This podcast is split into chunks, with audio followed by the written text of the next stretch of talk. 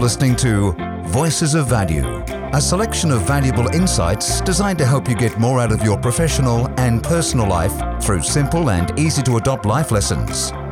If you're keen to enjoy a better quality of life at work and at home, sit back and join the conversation with your hosts, Peter Kakos and Rick Rushton. Voices of Value, episode 25. Peter Kakos here with my good friend Rick Rushton. Rick, welcome back. And haven't we got something special today? I'm up on my toes, Pete. I'll be honest. This is an exciting interview for me. I think last week with Sammy Harper was outstanding, and uh, it's going up another notch. I'm actually feeling like a uh, kid living his uh, sporting dream at the moment. And it's not often we get to speak to, in our lives, get to speak to the best of the best, the elite in the sporting arena. And today we, we've absolutely, we are in illustrious company. So let's give some of our listeners some context around the interview we're about to do. And for those who are not in AFL states, you know, those that follow NRL, you know, Nathan Buckley's career as an AFL footballer is right up there with the best of the best. I think Mike Sheehan put him in the top 50 of the greatest all-time players to have ever played the game. And so for those who don't know, Bucks entered the AFL program in 1993, coming off a premiership year in 92 in the SANFL in Adelaide for Port Adelaide, won the Magarey Medal, which is the highest honour you can get in that competition. In 93, he won the very first ever Pete AFL Rising Star Award and went on to win the highest individual honour you can in our game, which is, of course, the Brownlow Medal. Won a Norm Smith Medal in a grand final from the losing side. That happens like 99 times out of 100. It's always going to go to the winning team's players, but Bucks was that good on that day. Even in a losing side, he stood out. He is a seven time All Australian team member, a six time Copeland Trophy member. He went straight into the Collingwood team of the century. He is, by any measure, one of the most credentialed individual players to have ever played the game. He was 90 seconds away, Pete, from being awarded a very unique uh, award, which would have been the coach's award from a premiership player. So he would have had the only person to have ever played the game and coached the game to the highest level to win all of those accolades. When you think about that, it gives us some sort of quantification about the person we're about to interview. And it's really important that um, those AFL fans you, you, put aside because Collingwood's a team that you either, let's be fair, you either love or you hate them. yep. uh, and I don't like to use that, that word hate, but it is um, it is quite a strong feeling that some would have towards Collingwood. And and Rick, I first met Bucks. Uh, it was a, it was a few years ago now when you invited me to a leadership day down at Collingwood. Yep. I walked out of there with the most utmost respect for a, a, man who is just sensational in every way, shape, and form. By the, by when I say sensational, I mean he is just a true leader. He really is. And just to get behind the Herald Sun or the Age and the reports that sort of go out and to have a look and listen to the inside of the mind of, uh, of elite sports people, but now an incredible coach and leader of a um, one of the biggest organisations, if not the biggest organisation in Australia, to delve into that mind and to listen to the uh, to the thoughts and strategies of, of someone like that is is incredibly beneficial. And today we, we are we're we're in a very fortunate position, aren't we? Well, we certainly are, and I think a lot of people have told me over the last few years they've noticed that Bucks has changed last year. I've seen that change probably for the better part of uh, six years now. So I think we're going to get a bit more of an in-depth understanding of that from the man himself. So I think we get on with it, eh? Nathan, welcome to Voices of Value. Yeah, thanks for having me. Mate, we've done a very big introduction around your individual achievements throughout your AFL career, starting from the SANFL, the Magarey Medal, the Brownlow Medal, the Norm Smith Medal. You got more medals than a returning general, we think. So uh, when we when we sort of say those sorts of things, and you obviously have that as your track record. A lot of players, while they're playing the game, say, I'll think about that and reflect on that when I actually finish playing. Have you had a chance to reflect back on your body of work as a player in the AFL now that you've been out of the playing system for the better part of a decade and a bit? Yeah, I, I have, and I think when you um, when you're still in the industry uh, as a as a coach and and someone who's you know trying to provide an environment, um, information, support, um, encouragement for the next um, generation of young players to to live their dreams and to maximise you know their talent and their potential. It reminds you every day about um, the journey that you've travelled, no doubt. If you take the opportunity to reflect, um, you know any of the things that, that I've collected along the way in terms of you know, accolades or um, medals. Um, I, they, I, I, need to, I have to be transparent and honest when, when, um, whenever I'm at an engagement and someone rattles that off, I, um, I, I, I don't think it actually is representative of my journey. I don't actually think about my my experiences in football and think about things that you might have accumulated that um, people might um, put on a pedestal. It's actually more about um, the experiences, the personal growth, the, the relationships that you've had along the way. Um, you know, the, the, the the key. There might be key moments that sort of that consolidate in your mind and in your heart um, that are more um, beneficial or are more important than than a medal that you might have won on a particular day, or or even a even a best and fairest over a season. So I think when I think about my journey, I think more about you know the the hum, humanitarian or the humanistic elements um, uh, and the real the organic nature of the environment that you're a part of, rather than the rather than the stuff, the shiny stuff at the end of it. Bucks, I want to delve right back into your early life. First and foremost, you are one of Australia's most elite sports people. That's that's without a doubt. There is no doubting that. I would love to sort of delve back to your younger life, uh, that young athlete. What were you like in these formative years, and what was your surroundings like? What was your environment like then? Yeah, I think um, there's obviously a lot of research, and I'm a young, I'm a parent now to, to a 10 year old and a 12 year old, and I'm wondering what sort of environment I need to create around my kids to give them the best chance to have a um, a life that, that they are satisfied in, that they're challenged and, and stimulated and passionate about. Um, and it's not necessarily in sport, but it's it's in whatever endeavour that they that's that actually you know comes into their view that they want to chase. Um, when I th- reflect on my own um, childhood, I mean, I, I, I, went to 13 schools as a kid. Um, we moved around. I basically lived in every state at some point or another. Dad was a valuer and a football coach. Mum was a community health nurse, uh, qualified nurse, and, and, worked in community health. So there was nowhere that, that they couldn't find a job. Um, and I've got no doubt that that um, that that transient child childhood was um, you know was part of uh, um, you know, built a pretty eclectic experience for me um, in many you know in many different ways in many different um, societies in many different places. Um, and I think that that's um, that's become part of me and part of who I am probably comfortable in most environments because of that. Being around football and, and having dad uh, out of the military and very um, very regimented in the way that he went about it. Um, that he that's how he drilled me as a as a young footballer or as a as a young man. Um, there was always a right way to do things, and there was a an ex, a high expectation of um, being diligent and doing things the right way. Um, but then mum was was probably the other way. She was um, she was all about enjoying the moment, smelling the roses, um, yeah, treating people well.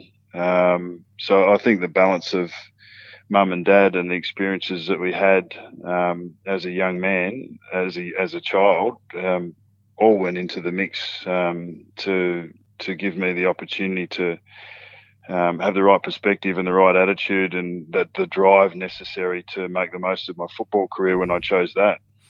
And could tennis have been the actual uh, way through the sporting passport had football not uh, played out the way it did? Yeah, well, I, I, at one stage there, I had a rock roll over my leg when I was um, 15, and I had uh, 80 stitches. I was uh, on crutches for a while in a in a chair for probably two or three weeks, and then in crutches for another sort of two or three months. I thought my tennis career was over at that point, Rick. Um, uh, I actually had some tears in the ambulance on the way between the the accident where the incident happened and the and the hospital. I drove we drove past the tennis courts and I thought, yeah, that's that's my tennis dream gone. um, and I, I, I did I, I, rebelled from away from dad to play tennis because it was it's not something that he was as passionate about. He wasn't over the top of me as hard um, through sort of the years when I was 14 and 15, and I was going to head down that path, but um, no, I always sort of got drawn back to the group sports, the team sports, and and I think that was the want to um, to be a part of uh, a group um, to be validated you know, in amongst a group of people for your contribution to them and to, to share in um, the highs and lows with a group of people, which was why I think football um, was ultimately more important or, or I was drawn to it more over an individual sport. You arrived uh, at, at Collingwood with a fair bit of expectation from Brizzy. Uh, you, walk, you actually walked into a, a fairly good club uh, at that particular time. They were up and about the Pies, well and truly. So there was a fair bit of expectation about the Nathan Buckley arriving at the new club and yep. surrounding yourself with that was one of the best midfields going around at that particular time, without a doubt. How did you uh, handle as a young guy that that expectation and uh, and also the dream of arriving at the Collingwood Footy Club? Well, I handled it pretty well because it was all I wanted. Um, was everything that I'd, that I'd hoped for. I was I was happy to be um, in the public eye. I was I was happy to be um, um, spoken about and speculated on, and um, you know it would it was probably as a stronger driving factor as any um, for me as a young man was was to be relevant and to be and to be seen as someone who was important enough to even be discussed. Um, and football was, was really a vehicle for me in those those early days of AFL and, and through SANFL, sort of after leaving school of of feeling like I was my life had meaning and, and that I was of relevance. So any of that feedback, whether it was good, bad, or indifferent, was um, was probably how I judged um, my status at the time. Um, so the year at Port Adelaide in '92 was was huge, and that happened really quickly. Um, and I was really well supported by Port Adelaide in that, um, and by you know Jack Cahill as coach, and then the next year in '93 at Brisbane, which was first year as AFL, and I just wanted to test myself and loved the fact that um, I was moving forward and um, with a you know with the opportunity to to, to be better, to to um, show my wares and to test myself against the, the best players in the in the in the country, and then um, yeah to move to Collingwood in '94 um, and know that we were going to play in front of crowds of sort of 90,000 plus quite often, um, and that we were going to be speculated on and you're going to be judged. That was everything that I was happy to to um, face at that point. So really, it was everything that I wanted. I think I handled it okay um, with my level of awareness at the time. I think um, it's fair to say, mate, that your whole early days was about you as an individual footballer, and I know that that's a, a thing that you don't sort of like being described about you. But there was a, a, real transition, as you'd expect from any player coming in early and then playing through maturity throughout the you know, the length of their career. Towards the end of your career, you ended up being recognised not just for the individual talent that you were, but for the leader that uh, I think Tony Shaw initially thought you could be. Are you happy to share the Scotty moment where your leadership really sort of took off? Yeah, well, that happened. Yeah, so he Scotland played at, um, played over 200 games for, for Collingwood and Carlton. Um, and, you know, was a young 18 year old um, at Collingwood at the end of 2000. So I'd, I'd now been at the club sort of through the 90s. And um, Peter Walsh He said that, you know, we're a good club and we're in decent shape when we arrived in 98, in 94 um, after the 1990 Premiership, the club actually didn't win a final until 2002. So we went 12 years without winning a final, let alone um, let alone sort of challenging for a flag. It was um, it was a it was a dry period for for the for the club and for everyone involved. And there was a lot of soul searching that took place, and, and I was one of those people. Um, given the high profile that I had and the expectation that was on me and the expe- expectation I put on myself, you know, I was fairly driven through those late 90s and individually performed, but there was no team success. So at one point there, as a 28 year old, I sort of thought, well, what's, what's this all about? This is not really, I've enjoyed the individual success, but it's not what I really thought that it would be. I want more, I'd love to have more team success. I'm the captain of the footy club there's something there's something in the mix that's not quite right. So I spoke to a few people before heading away on a European trip with Tanya for six weeks uh, whilst the Olympics was on in Sydney, and one of those conversations was, was with Heath, with an 18 year old Heath Scotland, and I asked him um, how he thought I could be a better leader, and he he says, "Well, you know, when I'm when I'm speaking to you, I don't think you're listening. I think you're just waiting for the next chance to tell me what you want to tell me." Um, and it did really hit me like a sledgehammer, and it was it was a really accurate bit of feedback. I was more interested in in telling than listening, in um, in giving advice than than um, being supportive, um, and that um, that was a catalyst for a little bit of uh, my next evolution of personal growth, and I really changed. You know, actually created a mission statement around being the best I could, helping others be the best they could be, um, rather than me, me being the best I could be. So that was it was a real shift for me, and I enjoyed my footy and, and my involvement and contribution to the footy club and to and to my teammates and and coaches uh, so much more uh, after that than I did before. Does Scotty know that you that he actually called you out on that, Bucks? Does it, does he know that yeah. he's had that impact on you?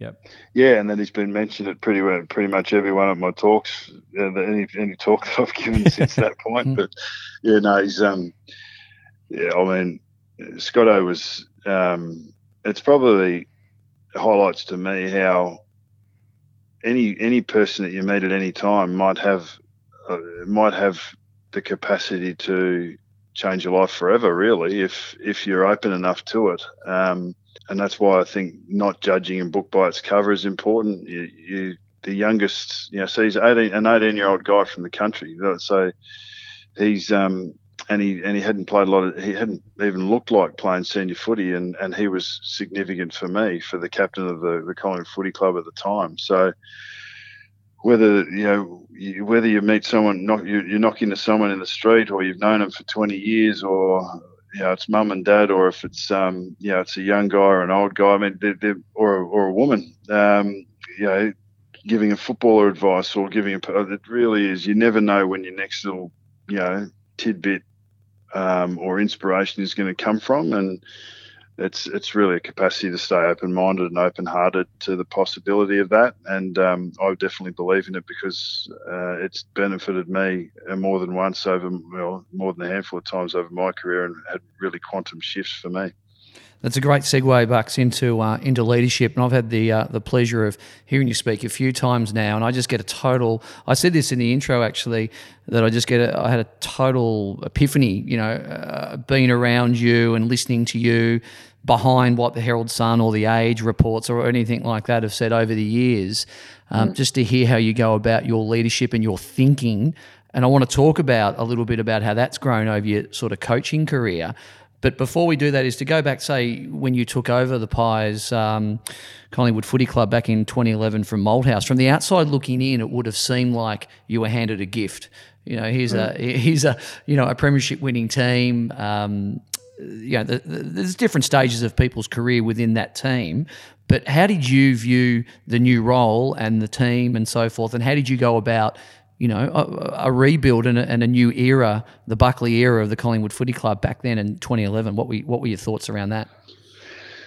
Yeah, I mean, even even the way that you um, you preface it or proposition it with the Buckley era, I mean, it's, it's um, I can understand it. It's it's easier for people to to perceive it in that way. I mean, I I mean, there's only one senior coach at every club um, at the, of the 18 AFL clubs, and um, I think the understanding of the influence of a senior coach um, is not great um, from from um, from anyone outside of a football club.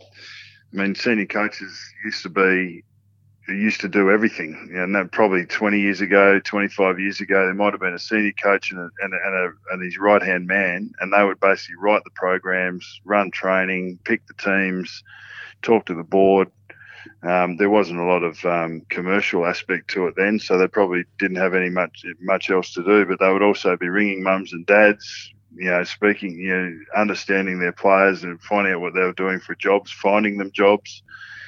That's very different. Um, we're big organisations now, and the senior coach is has a role within a very established and you know a strong network of people at a football at a football club and in a footy department that provide uh, different skill sets to the playing group and to each other. Um, but heading into, from my experience, heading in, in at the end of 2011, our on-field success, you know, playing in a couple of grand finals, winning one, drawing one, winning one, and losing one in the previous sort of 12, 13 months was a, you know, pretty strong um, external um, view um, that that that projected strength and possibility to to what was going, um, what was what was possible at the footy club going forward. Um, I believe that as well. Um, there was no mandate for change in 2012, so there wasn't a lot of change. Um, and and I, when I reflect on that, there might there might be things, attitudes, um, philosophies that may have been better served at that at that stage for the for the club's evolution and and um, for the club's benefit from myself or from others. Um, but for what the, for what I knew and for what I was capable of at that time, um, uh, there was there's some things we got right and there's some things we got wrong. Um, ultimately, that playing group dissipated pretty quickly, um, and we had to we had to regenerate in some shape or form. You know, in the three or four years, sort of probably post 2013. Um, for right, wrong, or indifferent, we're in decent shape now.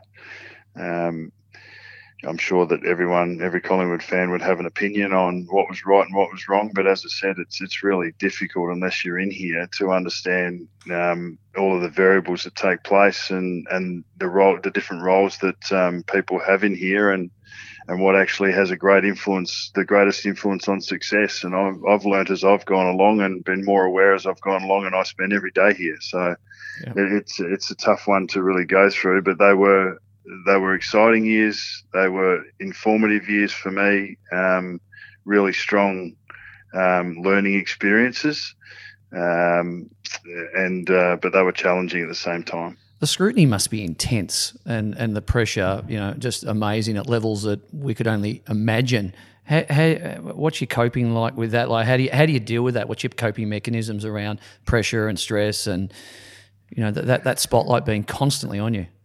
Yeah, I think um, I think my my adaptive strategies have changed quite a bit um, in the last, you know, as a senior coach, and and constantly, constantly. I think as we go through our lives, we find, especially if you are um, in a position where you are judged um, consistently, or or that your performance is is analysed.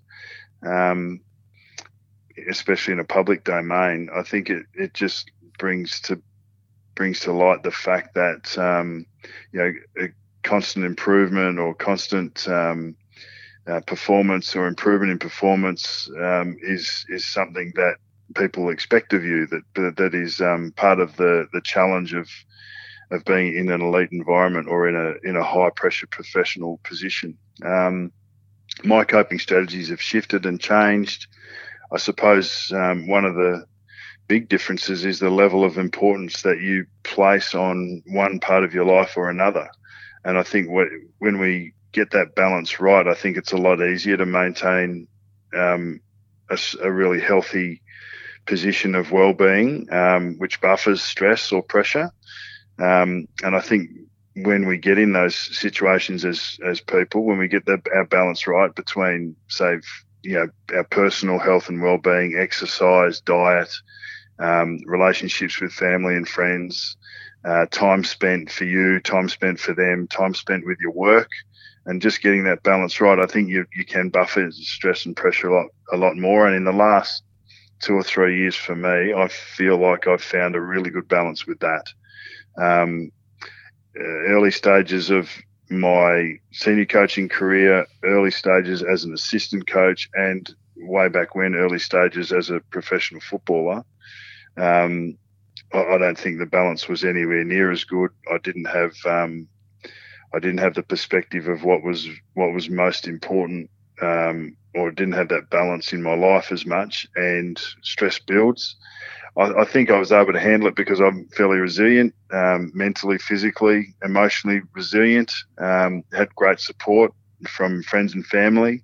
Um, even when they didn't agree with the way that I might have perceived things or the way that I handled things. I, was, I always felt really well supported, and I've become more thankful for that and had more gratitude for that.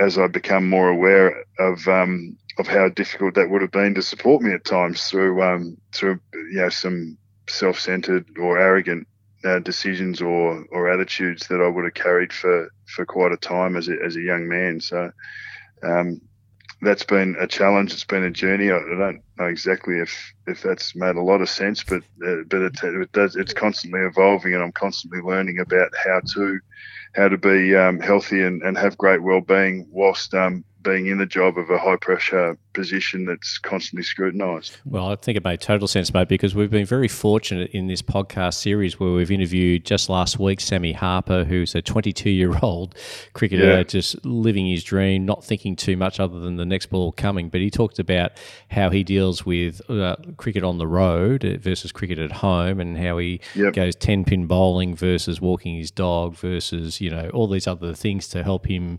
de-stress, if that's the right word, before yeah. he actually has to perform. And it's all geared towards him being the best he can be when his best is required. And we also had a double episode with Bianca Chatfield, who you know quite well, obviously, with yep. the work at the Collingwood Football Club as well, and well, sorry, at the Collingwood Sporting Club as we're now known. Um, and she talked about equanimity, the ability to perform well under the stress that's in your in your immediate space, based on how mm. you have your setup, your organising principles. So she talks about the process leading up up to the World Championships or up to the Commonwealth Games or yep. up to you know a, a Vixen's sort of uh, grand final and things of that nature. She talks about that process. Both Sam and Bianca Bucks talked about the process. They they just believe if their process is correct they'll trust that they've done enough work come the moment in time. And the stress is really only really built up from the fact that they expect more from themselves than they could from, you know, than what anyone else could expect from them anyway. And Bianca said something really fascinating. She said, I was actually craving negative feedback from the coaches, and that was becoming a, a principle that wasn't serving me. So I actually yeah. went to them and said, What am I actually doing well? And where can I improve? As opposed to, all right, start off and give me all the negativity that I've done. And she said that well, what that did was it shifted the stress away from after the performance finding out what she did wrong to actually giving herself some credit for what she actually did right. And Sam yeah. talked about that benefit of getting that from his coach, Andrew, Andrew McDonald, who's also his coach at the Bushrangers, at the Renegades, saying to him, you know, you've done the work. You go out there and perform, back yourself in, play your game, and we'll support you no matter what. So he just went out there with a lot of freedom to perform. So I think that's what I'm sort of hearing in that answer for you. You've got to yeah. set, set up that point where you do what you do and know that if the people you value value you and give you feedback and performance, you're going to listen to it. And the print media, the electronic media, whilst they've got a job to do, that's probably not as important to you in terms. Not saying you'd ignore it, but it's not as important no. for you forming an opinion on how you how you're tracking to a degree. No, I think that I think that um, one of the realities is is that we're all very di- everyone's different. Everyone has different um, needs, different levels of understanding, different times, um, different willingness to grow or to evolve or to learn. Um, you know, one of the things that was important for me early days was one of the few places that I could switch my mind off was to go to the movies. So I would do that the night before every game. And it just felt like I could escape from reality into whatever world I was watching for those couple of hours. I would actually, um, contrary to the opinion of me being the ultimate professional, I would actually have basically a, a leader of Coke choc and tops, choc a, tops. A, a packet, no, no, packet cheese twisties every every night, every night before a, every night before a game. There we go. And that was a, li- a little bit of you know reward and and um, gratification in some way for for for the, the sacrifices or the investment, the hard work that I've put in. So I would, I would escape to another world, and whilst I was in that world, I'd, I'd be able to have Coke and twisties, so I wouldn't feel so bad. but but I didn't realise exactly what I was doing until I was past it and then reflected on it. That that was actually about escapism. That was about settling my mind, um, controlling my thoughts.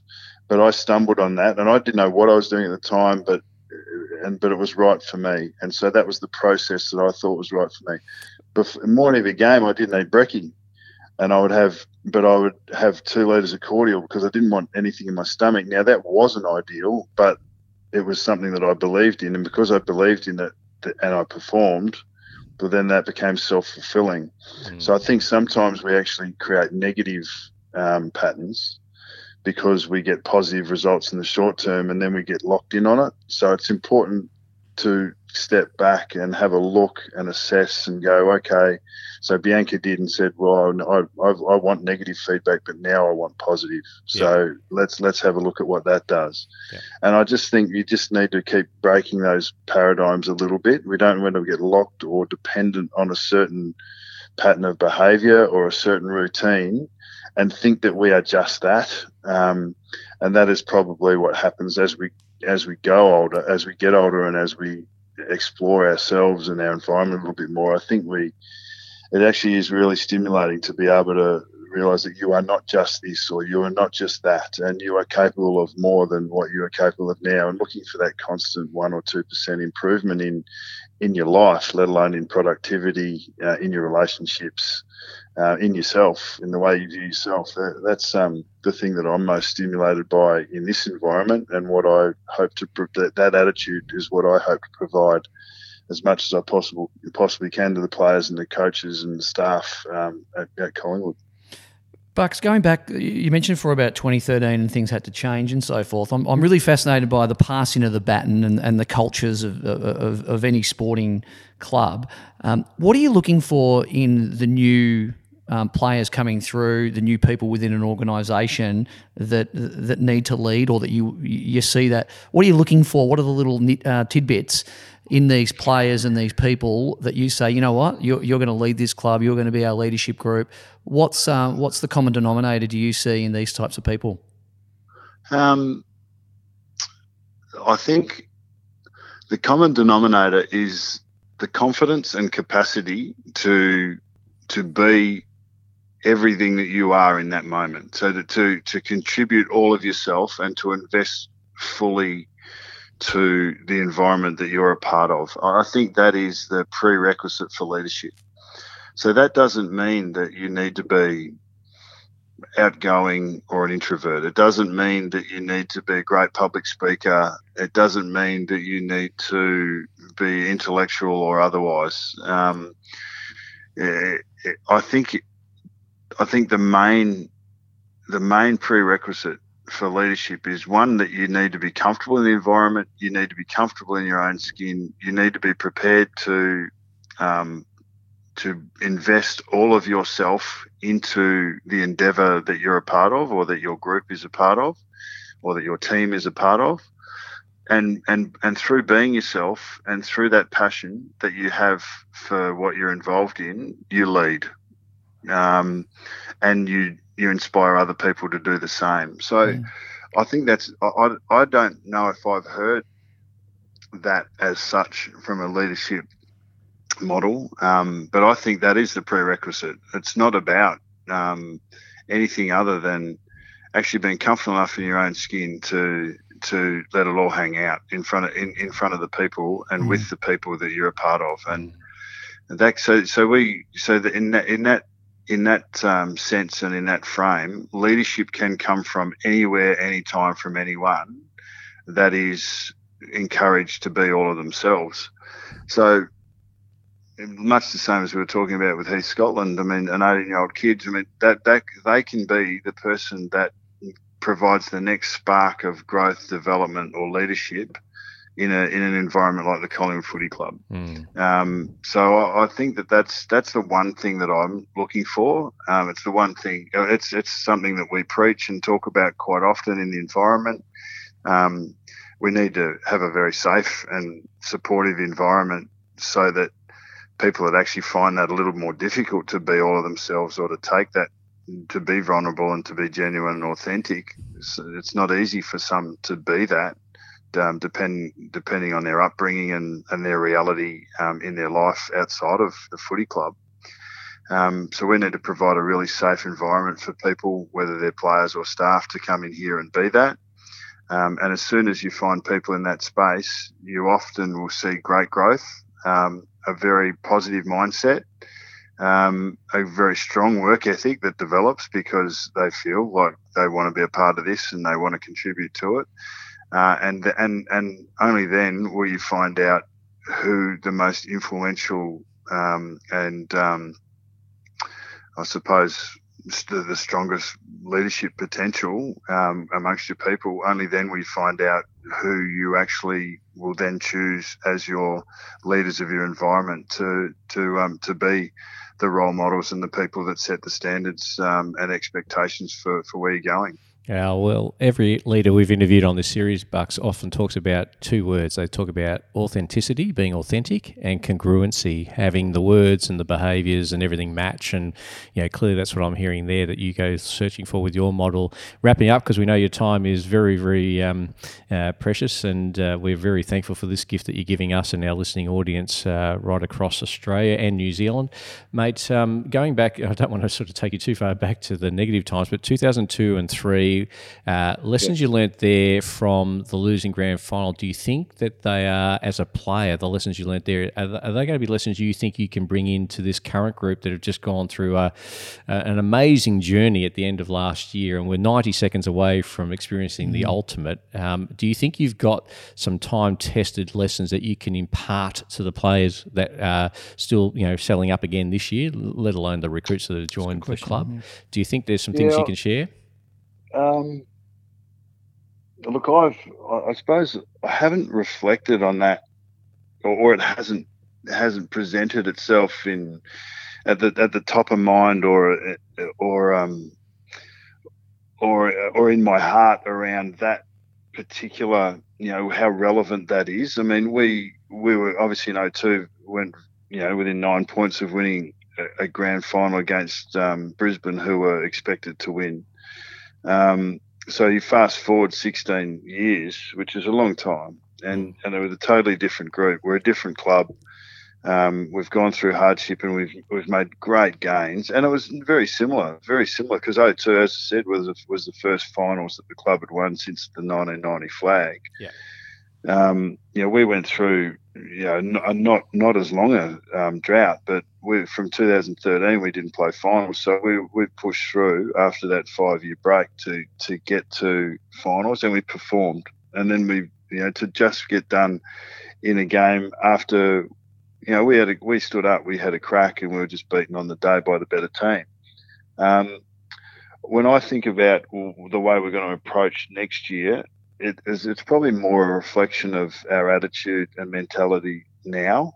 Um, I suppose the lessons of 02, I mean, to be honest, if I had to think back 16 years, I might have a couple of relevant, I might have a couple of really salient memories of what happened between 02 and 03.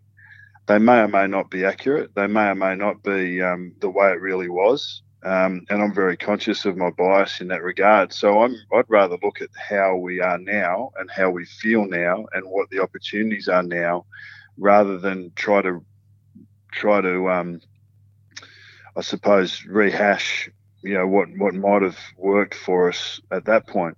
Well, our 2003 year was was was better than 02. Our home and away season was was infinitely better. Mm. We won the qualifying final in 03, went straight through to the the prelim, won the prelim really strongly, mm. um, and and we're a mix of um, confident and um, and concerned um, when we played and got flogged by Brisbane in 03 by over 50 points. Yeah, that that's the worst memory that I've had that I have in my footy because we just didn't perform on the day. Yeah. No, I, I, don't. I don't. That's a possibility with us. I wouldn't mind getting to the to getting the grand final in 2019 to find out what we're capable of.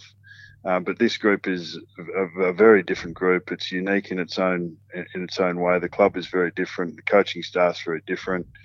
Um, and I think um, the environment that we're that we're a part of is um, is chalk and cheese mm. to the environment um, that that I played in through the early 2000s. So the challenges are different. Um, I think that uh, we'll find the answers um, in amongst ourselves, and and, and the, the, way that we've chosen to do it is just to aim a little higher.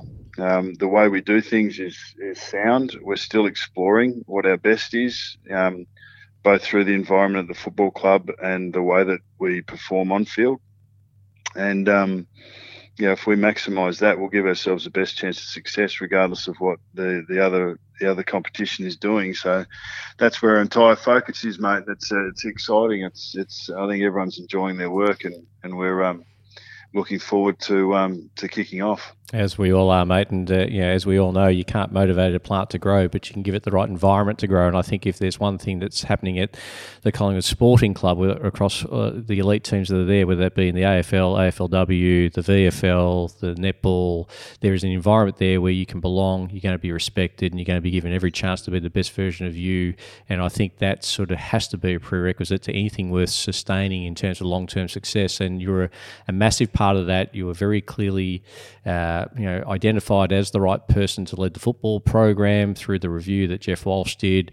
Uh, there's no doubt that the Collingwood Football Club is set up now for uh, a long period of success, and you've been uh, part of that both on field, clearly now off field, and I think a fair chunk of your DNA is across a lot of the things that are happening in a good way, as is uh, many other great people at the club as well, mate. But I yeah, know that uh, all of us who are passionate Collingwood, we won't mention who Pete barracks for because you know he actually still is gutted with the fact that you sort of turned your nose up to north uh, and came across to the right side. Well, but we'll say that for the uh, next. We'll say that for the next one because we know your time, Paul. But mate, uh, I can say to you that uh, you know as someone who gets to see you witness what you do uh, with the communication skills, your leadership skills, and more importantly who you are as a human being, I'm sure that Ray and Karen are very proud parents. Uh, I've got no doubts that you know when I see you have lunch with your dad and the, the, just the engagement that you've got there, it tells me that um, as you're on the cusp of about to launch into what is a very important football season, you always make time to have. Uh, like the last time I saw you having lunch with your dad, before that, about five different people wanted to have photos with you, wanted to have autographs, and I'm just thinking, uh-huh. you know, you didn't say no to anybody. You had the big smile on your face, and I think that's part mm. of who you are. You're just someone who wants to to engage. You want to, as you say, not miss an opportunity to meet someone who's going to potentially change your life, and it's something I really admire and model from you. And uh, you know, I'm very thankful for that opportunity that uh, I've got to witness that close hand. So, I think thanks, on behalf uh, of thanks for that, Rick, and mate, uh, on behalf of everybody, there'll be some um, there'll be lots of questions that will come our way. We'll answer them as best we possibly can. But I know Pete and I have been really looking forward to this. We appreciate you're right on the cusp of a very important sort of launch into the 2019 season, and you know, we appreciate the gift of your time. It has been a gift, and our listeners will get some great content out of it. So thanks, Bucks. It's been from amazing. Everybody Thanks, here, mate. Peter. Make sure you have a great year, mate, and uh, go Pies. We will. Cheers, guys. Thank Thanks, you. We trust you enjoyed listening to Voices of Value, a shared conversation between Rick Rushton and Peter Kakos. Their views are not necessarily those of the wider world, but they should be. If you're keen to enhance the quality of your life even further in the future, you can subscribe to the show on iTunes, Stitcher, Spotify, or your preferred podcast source. Our website is voicesofvaluepodcast.com, and we welcome both your feedback and ratings on the content we provide. Join the conversation again next week when Peter and Rick continue the search for truth, justice, and the value added way.